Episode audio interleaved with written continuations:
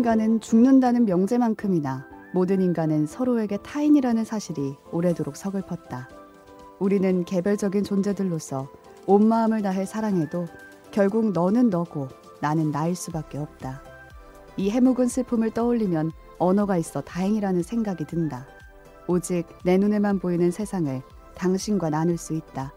당신의 마음이 어떤 소리를 내는지 귀담아 들어줄 수 있다.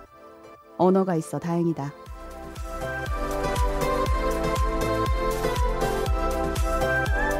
오늘 뭐 볼까 고민하는 분들을 위한 취향 추천 팟캐스트 책플릭스. 오늘은 홍인혜 작가의 책 고르고 고른 말 속 한 구절로 시작합니다.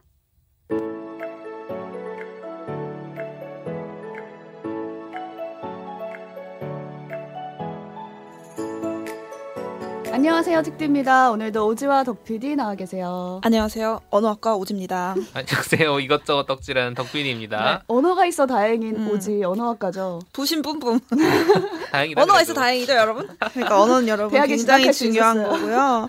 언어에 대해서 잘 알아야 우리는 인간에 대해서 이해할 수 있답니다, 여러분. 음, 오프닝도 마침 언어 얘기가 많이 있네요. 음. 네. 진짜로 언어가 없다면 그러니까 내 머릿속에 있는 생각은 나조차도 눈으로 볼 수가 없는 건데 언어 혹은 이제 언어라는 건 두 가지죠. 말이 될 수도 있고 글이 음. 될 수도 있고 뭐 제3의 어떤 수단이 될 수도 있는데 다른 사람한테 어떻게든 이걸 쏘아줘야 그 사람이랑 내가 결국 어떤 관계의 시작을 만들어 나갈 수 있기 때문에 음. 굉장히 중요한데 의외로 언어가 되게 공기처럼 당연하게 생각하는 사람들이 많아요. 하지만 언어는 소중한 거다. 음. 참 다행이다. 언어가 있어서. 언어학과 오지였습니다. 네, 언어학과 막- 오지가 이렇게 언어에 대한 얘기를 중심에 두고 네. 중심에 두고 이런 얘기를 해줬다면 제가 또 매운맛 감상을 해보면 자 얘기 보면은 아, 타인은 지옥이다. 아, 이게 왜 타인은 맞죠. 지옥이냐? 너는 너고 나는 나일 수밖에 없다는 것은 일종의 오해 가능성에 대한 얘기가 있는 거죠. 그쵸, 그쵸. 그러니까 우리가 결국, 그쵸. 오지가 얘기해준 것처럼 언어가 있기에 소통의 가능성이 있지만 거꾸로 이제 그것도 오해 가능성이거든요. 그러니까 나는 A라고 말했어. 근데 상대가 A 다시나 A 다시 다시만 해도 사실 매우 행복한 성공적인 거예요. 커뮤니케이션입니다. 근데 제가 이제 A라고 말했는데 상대가 F로 알아들으면 진짜 이제 어. 대환장 잔치 어, 벌어지는 거죠. 그래서 그 언어라는 것도 사실 불완전하기 때문에 또 상대가 결국에는 굉장히 자기중심적인 사람이면 소통이 음. 안 되는 거야. 음. 그쵸. 막 둘이 같이 회의하고 나왔는데 서로 생각이 달라. 그럼 맞아요. 이제 이런 얘기 나오는 거죠. 말 같지도 음. 않은 아, 소리. 그쵸. 무슨 말을 그렇게 맞아요. 하냐. 그렇죠. 하지만 제가 이제 매운맛으로 시작을 했지만 어쨌든 좋았던 부분이 있는 게 결국 태도에 대한 부분이에요. 그래서 언어만 있다고 되는 게 아니라 음. 오직 내 눈에만 보이는 세상을 당신과 나누려는 태도. 음. 그렇죠? 그리고 당신의 마음이 어떤 소리를 내는지 귀담아 들으려는 그런 얘기들이 이제 오프닝에 나와 있어서 이거 사실 보면은 언어라는 도구도 분명히 중요한데 그 도구를 활용하는 우리 인간들의 태도가 되게 중요하다. 이게 없으면 음. 사실 한국어를 하는 사람들끼리 싸워. 맞아요.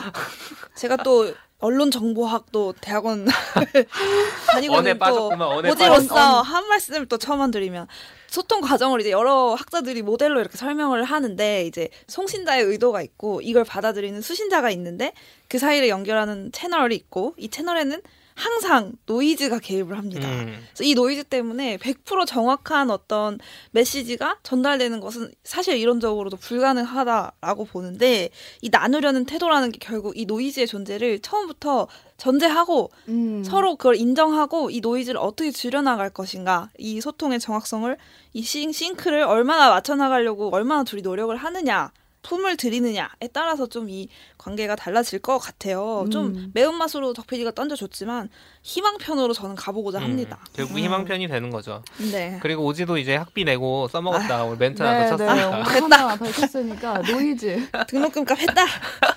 과연. 저는 이 작품을 오늘 가져온 이유도 말씀하셨듯이 그런 말하려는 태도? 그런 태도에 대한 느낌 때문에 가져왔거든요. 음. 음. 그 지난주에 저희가 영화 바닷마을 다이어리를 다뤘잖아요. 네. 근데 전 여기서 이 자매들끼리의 대화가 굉장히 좋은 태도였다. 음. 세심한 음. 말이었다라는 생각을 맞아요. 굉장히 했어요. 왜냐면 막내 동생 스즈가 굉장히 미움받을 수 있는 입장인데도 음. 불구하고 서로의 정말 세심한 고르고 고른 말 덕분에 맞아요. 서로 가까워지는 계기들이 몇 번 있었거든요. 그래서 자세한 얘기는 책 소개와 함께 뒤에서 이어가도록 하고요. 참여 안내부터 드릴게요. 네, 책플릭스는 청취자 여러분들의 관심과 참여로 만들어집니다.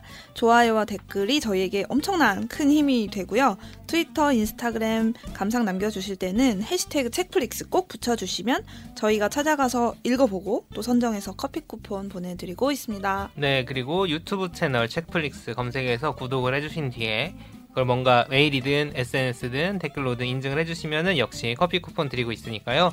뭐 교회 같은 데 다니시는 분들 보면은 꼭 친구 한 명씩 데려와라. 그래서 기간 정해서 신자 네, 나쁜 데 모집 기간, 아니니까. 네, 어. 그런 거 있죠. 그런 것처럼 저희도 지금 집중 열심히. 전도를 하고 있습니다. 네. 많이 기간, 늘었나요? 세일, 세일 기간. 많이 집중, 늘었나요, 집중? 세일. 집중 영업, 네. 네. 영업 비밀이니까 그건 얘기하지 않게. 네, 알겠습니다. 네, 유튜브 채널 구독 꼭 부탁드리겠습니다.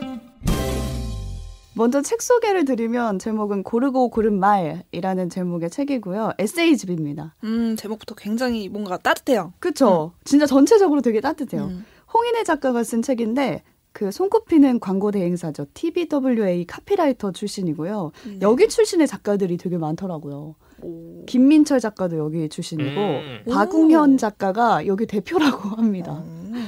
홍인혜 작가는 사실 루나파크로 그 전에 많이들 알려졌어요. 아, 진짜 추억의 캐릭터. 루나파크 다이어리 한 번 안 써본 사람이 없을걸요?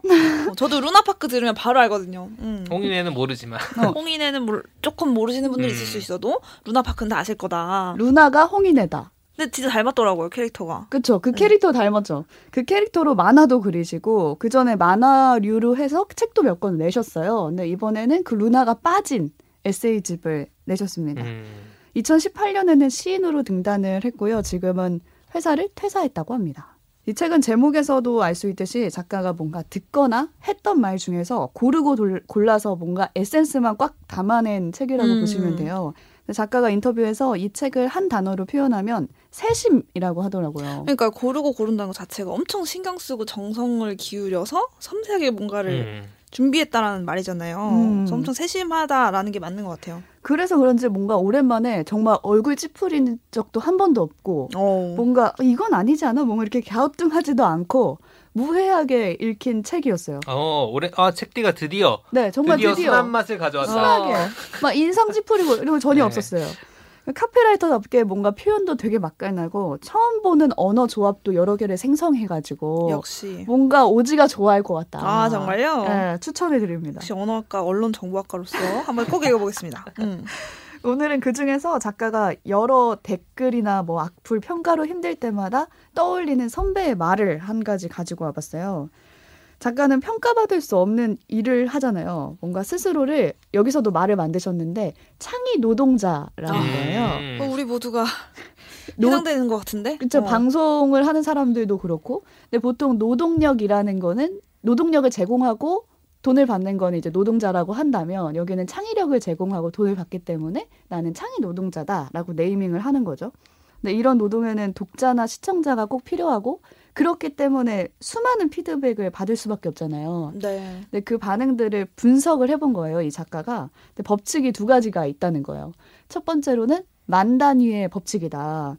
팔로워가 만 단위가 넘어가면서부터는 혹평이 조금씩 나타나기 그렇죠. 시작한다는 거예요. 어쩔 수 없죠. 안티가 생기죠. 음. 음. 만 만부터인가? 이 작가는 그렇게 백만 분석을 어, 했어요. 우리는 것 같아. 백만 도 생긴 어, 것 어, 느낌이 그래요. 그러니까 그동안은 뭔가 측근이나 우호적인 측면이 있었다면은 그쵸. 만 단위가 음. 넘어가면서부터는 이제 좀 뉘앙스가 바뀐다는 거죠. 음. 톤이나 음. 이런 게.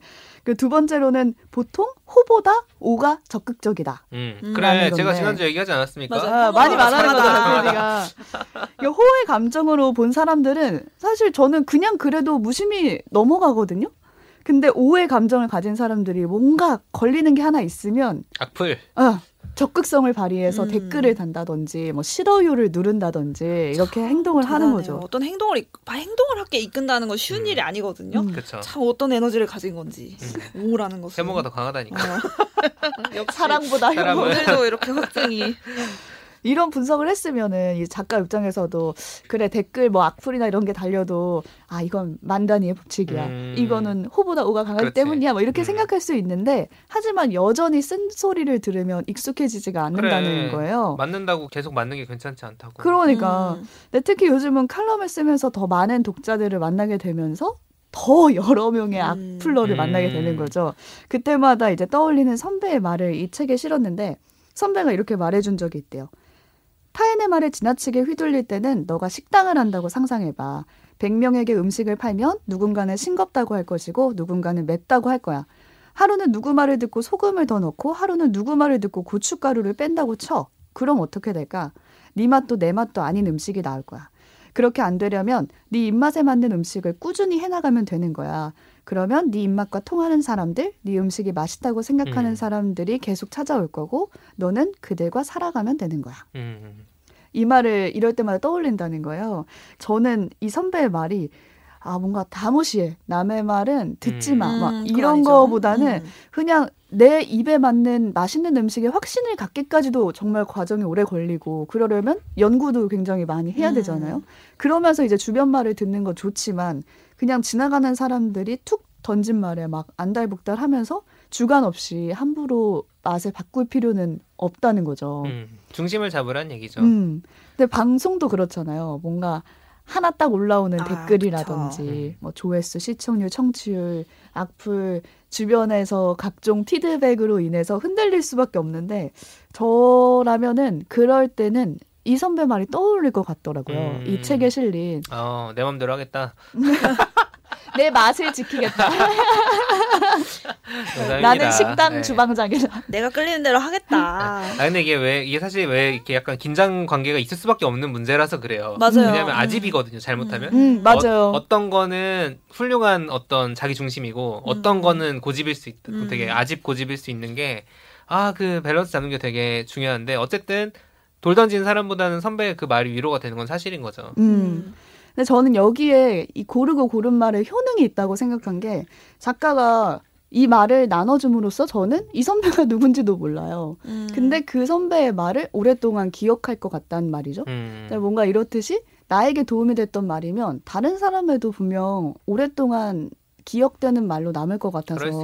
이런 걸 좀 나눠보면 어떨까 싶어서 두 분께도 제가 음. 부탁을 드렸어요. 아. 네, 기억에 남는 말을 좀 한 가지씩 가져와라. 가지고 와라. 나눠라 좀. 근데 굉장히 힘들어 하셨다고 들었어요, 덕PD. 인생을 어떻게 살았는가. 음. 제가 저번에 오지가 착한 일한 거 착한 일 네. 자랑해 보세요. 저 진짜 가볍게 질문했거든요. 했는데 진짜 인생 최대의 고민 아니었습니까? 2021년에 만난 최대의 시련.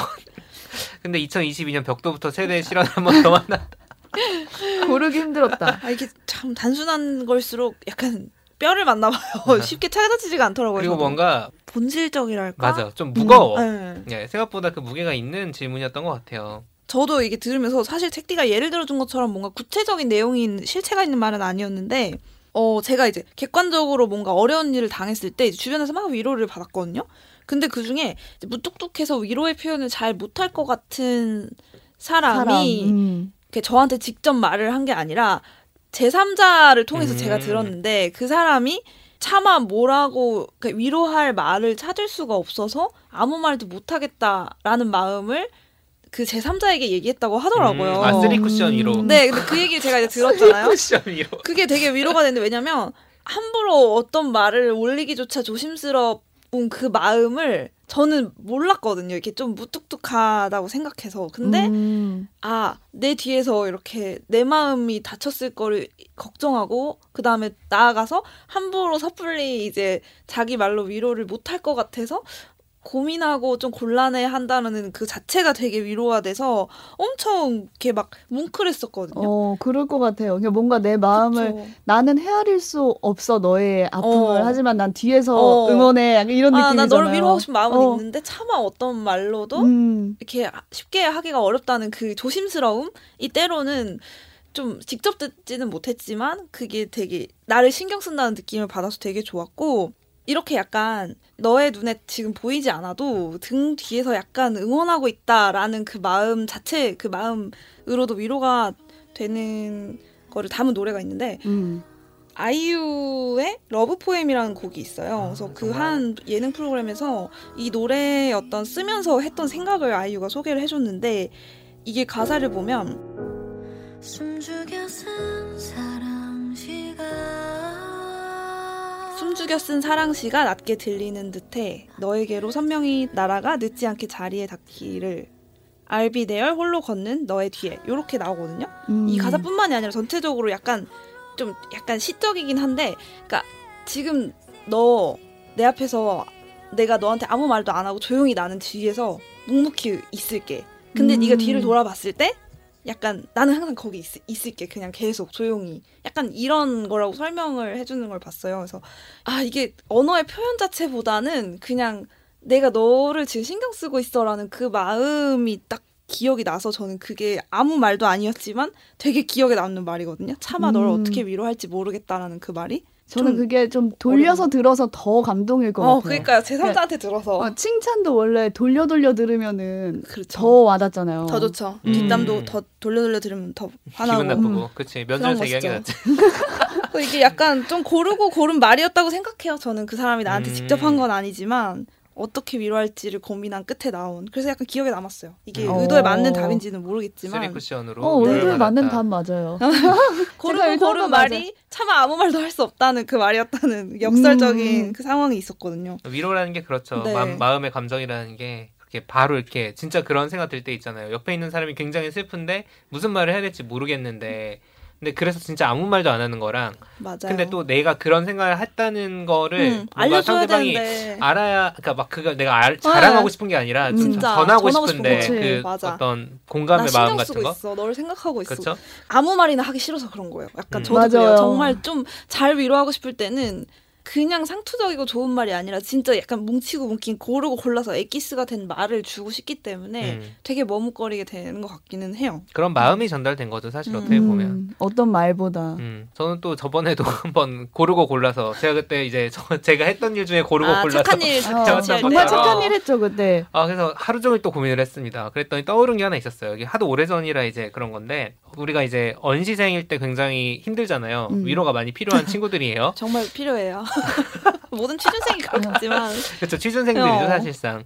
스쳐 지나가는 뭐 강의 같은 거 많이 듣고 이랬었는데 아 또 강의 많이 들을 때죠. 네 그때 이제 강사들도 여러 명 만났을 거 아니에요. 음. 보면은 그 사람들이 다 내 이름이나 기억을 할까 몇 번을 음. 들었다 하더라도 그런 생각이 드는데 어, 모 방송사에 계신 한 분이 저를 좀 알아봐 준다는 생각이 들었었어요. 오. 음. 근데 그분은 강의가 근데 끝난 뒤에도 종종 기존의 수강생들한테 약간 근황을 전하거나 하면서 오. 소식을 묻기도 하시고 제가 이제 지금 다니는 회사 면접이 한창 진행 중일 때 메일이 온 거예요. 그 수강생들한테 보내는 어, 어떻게 지내시냐 근황을 묻는 메일이 왔는데 저 뭐 지금 면접을 보고 있다 어쩌고 저쩌고 했죠.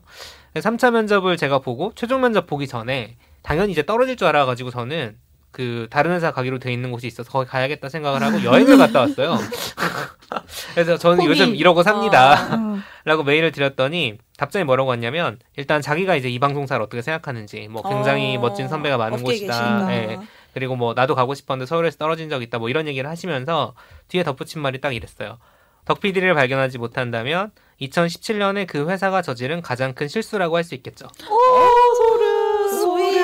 이런 스윗한 말을 또 해주시네요. 어, 진짜 네. 힘이 엄청 된다. 그렇죠. 그다음에 이제 결과가 어찌 되었든 한잔 합시다. 이렇게 해주셨는데 어, 사실 원시생들이 자존감이 높지 않습니다. 맞아요. 그쵸 떨어지면 내 탓으로 어. 돌리지 이. 회사가 날 못 알아본. 거야 이렇게 생각 못 하죠. 그렇죠. 근데 PD나 아나운서 또 워낙 1년에 적은 숫자를 음, 뽑으니까 맞아요. 저희가 무슨 뭐 그리고 시험 점수 나오는 것도 아니고 음. 기준도 모르겠고 노력한다고. 막 되는 게 맞아요. 아니어서 되게 어쩔 수 없나 보다 이런 생각을 하기 마련인데 또 저는 이제 워낙 언시를 늦은 나이에 시작을 해가지고 딱 10개월 안에 승부 본다는 생각을 음. 했었거든요. 2017년에. 근데 이제 11월, 12월쯤에 이제 이런 얘기를 들은 음. 거예요. 12월이었던 것 같아요. 그러니까 사람이 녹죠. 음 아까 그, 아, 그게 나온다고요. 이게 좀 뭐랄까 좀 전형적인 말일 수도 있지만 음. 그게 되게 필요한 맞아요. 순간이죠. 내 스스로한테 못 해주는 말이니까 더 와닿는 거죠. 그쵸. 그리고 사실 이게 그냥 빈말이 아니었던 게 그 뒤에 이제 이분이 제가 이제 그 뒤로 한 잔을 결국 못했습니다. 왜냐하면 입사 음. 이래로 저는 항상 빡센. 프로그램만 어. 하고 있기 때문에 해야 될 것 같은데 이제 그렇죠. 어. 그러니까 방송사 PD협회 모임을 통해서 만난 우리 회사 선배 한 분에게 제 안부를 물으면서 어머, 어머. 걔가 그때 야, 어땠다 더라. 기억하구나. 어. 좋은 얘기를 기억했어. 또 해주셨다고. 그래서 그 선배가 저한테 너 그런 애였어. 아, 전혀 대단하네. 몰랐는데. 거기서 네 이름이 왜 나와? 약간 그런 느낌으로 뭐 해서 어, 술을 꼭 한번 먹어보고 싶다 그런 음. 생각도 들더라고요. 또 찾다 어. 보니 이런 게 있었다. 어. 아 그게 그렇게 마음을 쓰는 게 쉽지 않거든요. 자기랑 음. 완전 가까운 친구나 가족도 아닌 어떤 한 명의 수강생에게 그게 또 한 명만 덕피디 한 명만 있는 게 아니고 그쵸 여러 명한테 명의 하셨겠지만 있을 텐데 그렇게 마음을 쓴다는 게 참 감동이네요. 주 변에 뭔가 이런 취준생인데 자꾸 떨어지는 사람이 있다면 이런 말 해주면 진짜 좋을 것 같아요. 음. 그 사람이야말로 정말 그렇죠. 기억에 남는. 근데 약간 못 믿을 것 같기도. 그래. 그 진정성이 있어야 낮으면- 돼. 진정성이 있어야 아니 돼. 사람이 자존감이 낮을 때는 어. 무슨 소리를 해도 못아 믿어. 멘트 좋네 이러고 그냥 넘어갔을 것 같아. 어디서 보고 와가지고. 책플 책플 들은 거 아니야? 아 진짜 소익하네요.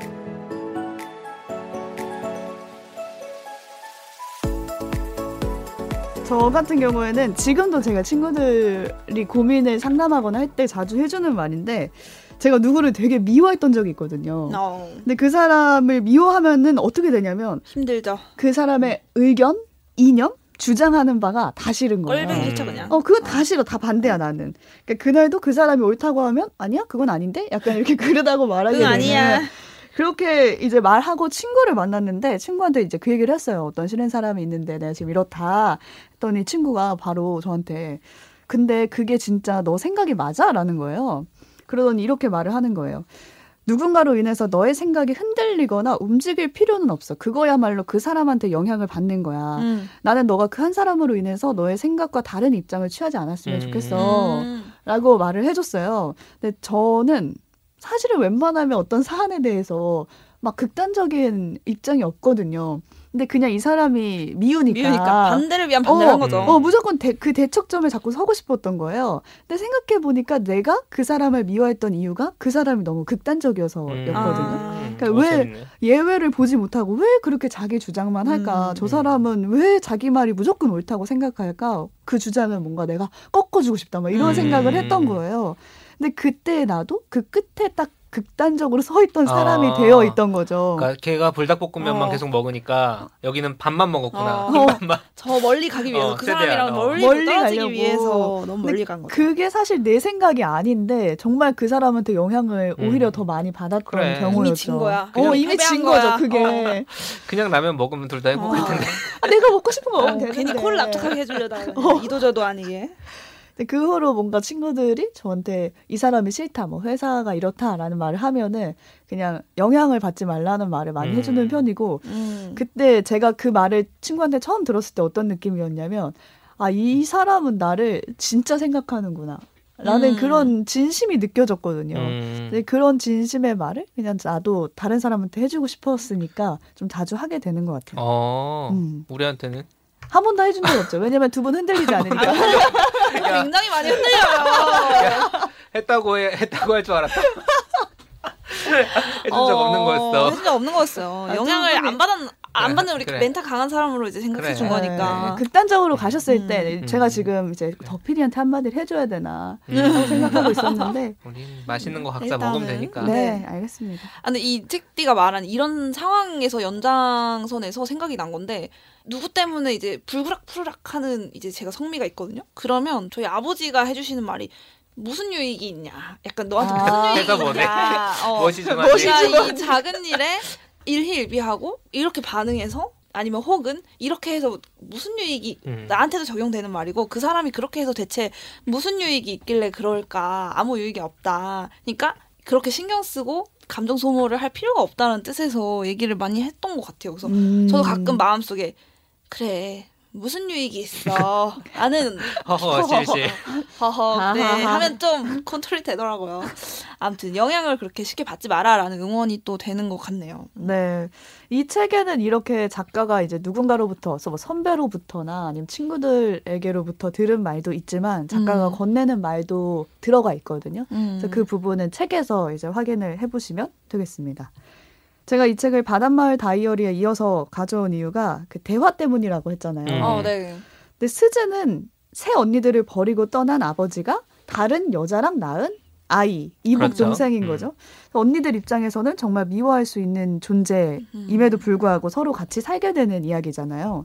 근데 스즈가 그런 언니들과 함께 있을 때마다 내가 있을 곳이 아닌 것 같다라는 음. 생각을 하잖아요. 봐요. 눈치를 어, 이렇게 보고 눈치를 들어 봐. 있어, 애기가. 근데 그때마다 언니들이 각자만의 방식으로 위로하는 말을 건네는데 저는 셋째 언니 치카의 말이 가장 기억에 음. 나더라고요. 근데 치카가 나는 아빠랑 보낸 시간이 얼마 없어서 아빠에 대한 기억이 거의 없어.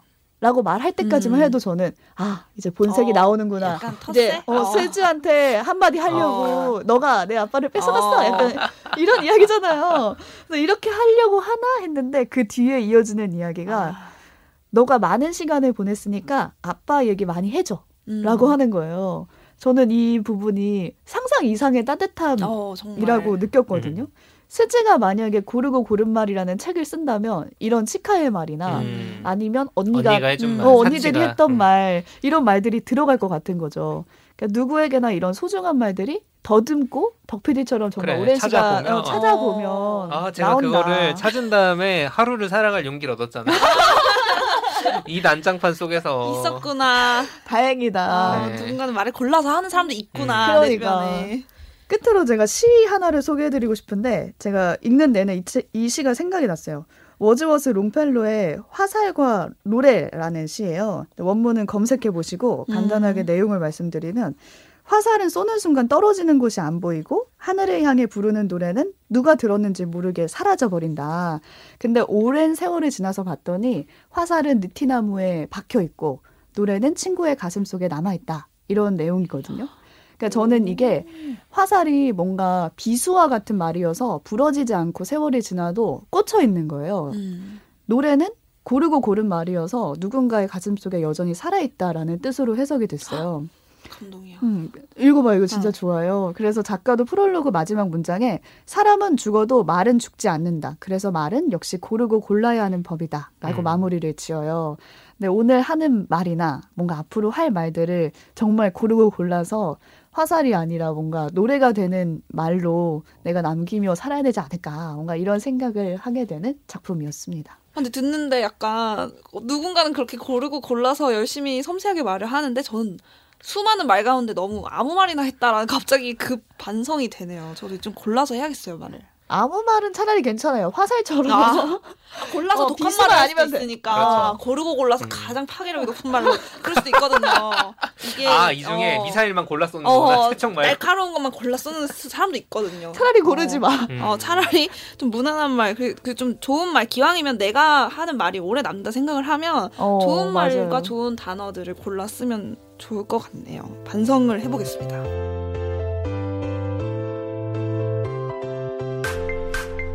오늘 뭐 볼까 고민하는 분들을 위한 취향 추천 팟캐스트 책플릭스 지금까지 책 고르고 고른 말에 대한 이야기 나눠봤는데요. 청취자 여러분도 고르고 고른 말 있다면 음. 들었던 거 뭐 했던 거 음. 댓글로 남겨주시고요. 이제 오지와 덕PD가 이번 주에 뭘 좀 재밌게 봤는지 들어보는 시간이죠. 어, 네. 먼저 오지 뭘 재밌게 봤나요? 고르고 고른 작품. 어. 고고작. 저희도 꼬- 꼬리에 꼬리 꼬리를 없는 무는. 작품이 아니고 고르고 고른 작품. 사실 고르고 고르진 않았는데 최근에 재밌게 본 영화 한 편을 좀 소개를 드리면 Knives Out이라는 영화 한 편을 최근에 아, 네. 명작입니다.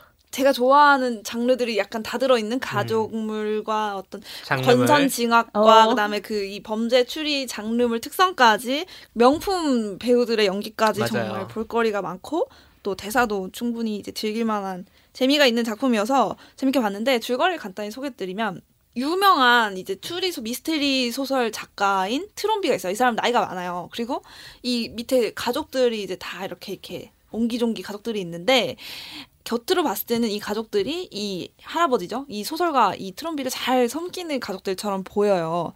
근데 어느 날 가정부가 그 방에 딱 들어가 보니까 칼로 자신의 목을 그은 채 발견된 거예요. 이 소설가가. 이게 자살이라고 경찰은 결론을 내리는데 한 사설 명탐정인 어. 인물이 찾아와서 이건 자살이 아니다. 음. 이거는 분명히 살인이다라고 시작하면서 이제 시, 시작이 되는 거예요. 음. 근데 이제 그 소설가가 죽던 날 밤에 그 전날 밤 이제 가족들이 어떤 파티가 있었는데 그 파티에 있던 모든 가족들이 한 명씩 다 용의자가 된 거죠. 그렇죠. 그래서 그 명탐 다 동기가 있습니다. 음. 다 살해 동기가 있어요. 이 왜냐면 재산. 때문에. 그래서 이 삼정이 한 명씩 신문을 하면서 찾아가는데 이 모든 사건의 열쇠를 진 인물이 한 명 있는데 나이가 많으니까 간병인을 들였던 거예요. 음. 젊고 어린 착한 간병인이 이제 있었으면서 이 사람도 되게 의심가겠죠. 음. 이제 어떤 그날 밤에 뭔가 가장 사건을 저지르기 쉬운 사람이기도 했고 그래가지고 그 사건의 실마리를 풀어가는 건데 결론과 그다음에 이 가족이 이제 대환장 콩가루 가족 파티가 네. 되면서 진짜 콩가루. 어 엄청 이제 쾌감을 느낄 수 있어요. 가족들이 네. 망가져가는 걸 보면서. 그 근데 오래전에 봤는데 그 생각하면 생각할수록 너무 웃겨요. 음. 웃음이 나는. 맞아요. 웃음이 나는 블랙 코미디인데 블랙 코미디예요. 그 안에 근데 트럼프 시대의 모든 풍자가 담겨 있는 그러니까요. 그런 것 때문에 굉장히 좋은 평을 받았죠. 이 안에 어떤 인종 차별 등 그래서 어떤 메타포들이 재미나게 맛깔나게 녹아 있어서 제가 눈 오는 날씨에 딱 집에서 보면 음. 좋을 것 같은 작품이라서 봤는데 재밌더라고요. 네, 지금 OTT에 다 있을 겁니다. 네. 넷플릭스도 있고 다 있습니다. 음. 네. 저는 개봉작을 하나 봤습니다. 올해의 첫 영화관 오. 관람. 아, 영화관 가야지 하면서 갔죠. 어, 그 야무지게. 그 바쁜 삶 속에 어떻게 끼워 넣네요. 그러니까 극장 방문을. 그럴 수밖에 없었던 게 뭔가 주말을 알차게 보내고 싶을 아. 때 또 왜 알차게 보내려고 그래? 하지 네, 말라니까. 그냥 누워서 보내. 아, 번아웃의 아니, 특징이야. 좀 뭔가 그래도 좀 쉬는 거잖아요. 영화관 가는 거는. 저 영화관이 되게 가까워요. 맞아요. 집에서 어, 15분 힐링돼요. 거리 있어가지고. 어, 가성비 좋은. 네, West Side Story를 봤습니다. 아, 네. 스티븐? 스필버그가 만든 뮤지컬 영화라고 해서 엄청 제가 기대작이죠. 어. 기대작이죠. 아무것도 안 찾아보고 갔어요. 음. West Side Story가 무슨 어, 내용이면 그냥 감독만 음. 보고 갔군요. 감독이랑 장르만 보고 간 거죠. 실패할 수 없다 이러고 간 네. 거지. 그런데 이제 잠깐 생각을 해보시라고 제가 오늘 소개를 하겠습니다. 어, 오케이. 네, 이번 주에 뭘 재밌게 봤지가 아니라 이번 주에 뭘 봤지. 자, 이 영화는 제가 보면서 느낄 정도였고 나중에 찾아보니 확실해졌는데 현대판 로미오와 줄리엣입니다. 아, 그 일단은 스토리예요. 러브 스토리군요. 네, 근데 러브 스토리가 또 핵심은 아닌 게 이게 원수 가문이 사랑을 불태우는 아. 얘기잖아요. 원수 가문 쪽에 좀 더 저는 방점이 있는 작품인 음. 것 같고 여기서 현대라 하면 2022년이 아니라 1950, 60년대예요. 어, 아니, 근현대. 그렇죠. 왜냐하면 이게 셰익스피어 시대까지 생각을 하면 아, 그렇죠. 현대죠. 현대. 비교적 현대. 그래서 배경은 뉴욕입니다. 자, 로미오와 줄리엣은 원수 가문이었잖아요. 귀족들 간에. 여기는 누가 원수냐? 갱단이 있어요. 어, 네. 뉴욕의 갱. 뉴욕에 갱단이 있는데 폴란드계 백인들의 갱단이 있고 푸에르토리코계 갱단이 있는 거예요. 음. 그래서 이제 인- 여기서 이제 이민 온 사람들 갱단인 거죠. 음. 뭐 거의 전쟁을 합니다, 사실상. 네. 근데 양쪽에서 이제 여자 하나 남자 하나가 사랑에 빠진 거예요. 근데 이 사실 이 로맨스보다는 제가 말씀드린 것처럼 이 인종 간의 갈등 음. 그리고 이제 백인들이나 푸에르토리코계나 다 하류 인생들이에요. 쉽게 음. 말하면 음. 그러니까 계급 문제가 굉장히 두드러집니다. 그러니까 음. 인종과 계급이 굉장히 전면에 나와서 가볍진 않아요. 음. 다만 뮤지컬이기 때문에 계속 춤과 노래가 나오고 역동적이고 이 템포 조절 2시간 40분 가까이 이 이야기를 끌고 가는 힘은 정말 대단하더라고요. 오호. 어, 스필버그의 이 영화적인 장면 연출들은 정말 놀라웠고요. 다만 아주 재미가 있었느냐라고 하면 그렇지 않았던 게 사실 로미오와 줄리엣 스토리가 애절해지려면은 로미오와 줄리엣의 사랑에 되게 공감이 가야 되잖아요. 아, 음. 그렇죠. 얘들 사실 완전히 사랑에 미친 애들이거든요. 원래는. 그러니까 이 음. 원수 가문 이거 서로 막 죽이고 난리가 나는데 그 와중에 제이를 너무 사랑해서 서로 죽기까지 어떻게 음. 보면 하는 그런 게 원작이잖아요. 근데 그 공감이 안 되는 거예요. 어떻게 안. 수가 우리가? 팍팍해진 게? 아닐까? 어, 궁금해. 그게 난 잘 안 되더라고. 어. 아, 왜냐면 보여주는데 사랑의 첫, 첫눈에 빠지는 연- 음. 연출 진짜 예술이에요. 와 음. 이거구나. 근데 뭔가 쟤들 저래도 돼? 약간 거의 어. 이런 의심만 계속 생기는 그런 느낌이어서 이제 로미오와 줄리엣 원작이다라고 생각해서 막 핑크빛 생각하고 가시면 큰일 나는 게 어. 뮤지컬로 비교하면 물랑루즈보다는 레미제라블 느낌인 거야. 아, 진짜? 투쟁 약간. 그러니까 물랑루즈나 레미제라블 둘 다 사실 멜로랑 사회 음. 문제가 다 담겨 있는데 색깔이 제가 딱 얘기하면 비교가 음, 되잖아요. 음. 비교가 되는데 사실 그건 비극, 사랑의 비극보다는 어떤 그 인종 문제가 계급 어, 문제가 저는 훨씬 어. 그런 게 크게 와닿았어요. 그 그게 불러온 비극들이 있어요. 음, 음. 그래서 이제 개인적으로는 막 entertain한 시간은 아니었는데 하지만 이제 다 보고 나와서 딱 처음 든 생각이 아 스필버그가 자아실현했구나. 버킷리스트 실현 중이다. 이분도 이런 거 만들고 싶었구나. 아. 그러니까 되게 세련된 대작이에요. 아, 어. 볼거리도 많고. 그렇죠. 지금 시대에 과연 이게 과연 흥행할 만한 작품인가는 뭐 서구권에서는 흥행하고 있다고 하는데 우리나라에서 사실 흥행성도 좋지는 않거든요. 음. 그 이유를 알겠더라고요. 제가 잘 공감이 잘 안 돼요. 음. 근데 어쨌든 뭔가 걸작 하나는 나왔다. 음. 뮤지컬로서의 걸작 하나는 있고 흠을 잡을 데가 없어요. 딱히 어. 다른데 막 연출도 너무 좋고 특히 막 중간 중간에 노래를 그렇게 막 그 영화적으로 연출한 거 무대에서 못하는 걸 음. 하잖아요. 영화로 뮤지컬을 바꾸면 그런 것들이 너무 대단하거든요. 음. 그런데 이제 보고 나면은. 이제 약간 되게 비싸게 맛있는 거 먹고 나왔는데 다시 이집 어. 올것 같진 않다. 어. 음. 그런 아쉬움이 남았으나 뮤지컬을 좋아하시는 분들이라거나 좀 선이 굵은 서사를 좋아하시는 분들, 음. 로맨스보다는 이런 어떤 사회파 영화들을 음. 좋아하시는 분들이라면 재밌게 보실 수 있습니다. 네, 미리 갔다 온 덕PD의 리뷰. 음. 함께 아무도 안 갈? 것 같죠? 그 약간 추천이라고 해야 될지 약간 아니에요. 제작사에서 연락 오는 거 아니에요? 저의 제작사. 개인적인 취향이니까. 네, 오늘 방송은 덕PD의 이 리뷰로 마치도록 하고요. 요즘에 재밌게 본 작품, 또 오늘 방송에 대한 감상, 아무 이야기도 좋으니까요. 댓글 항상 기다리고 있습니다. 댓글 남겨주시고요. 저희는 다음 주에 새로운 에피소드로 돌아오겠습니다. 고맙습니다. 감사합니다. 감사합니다.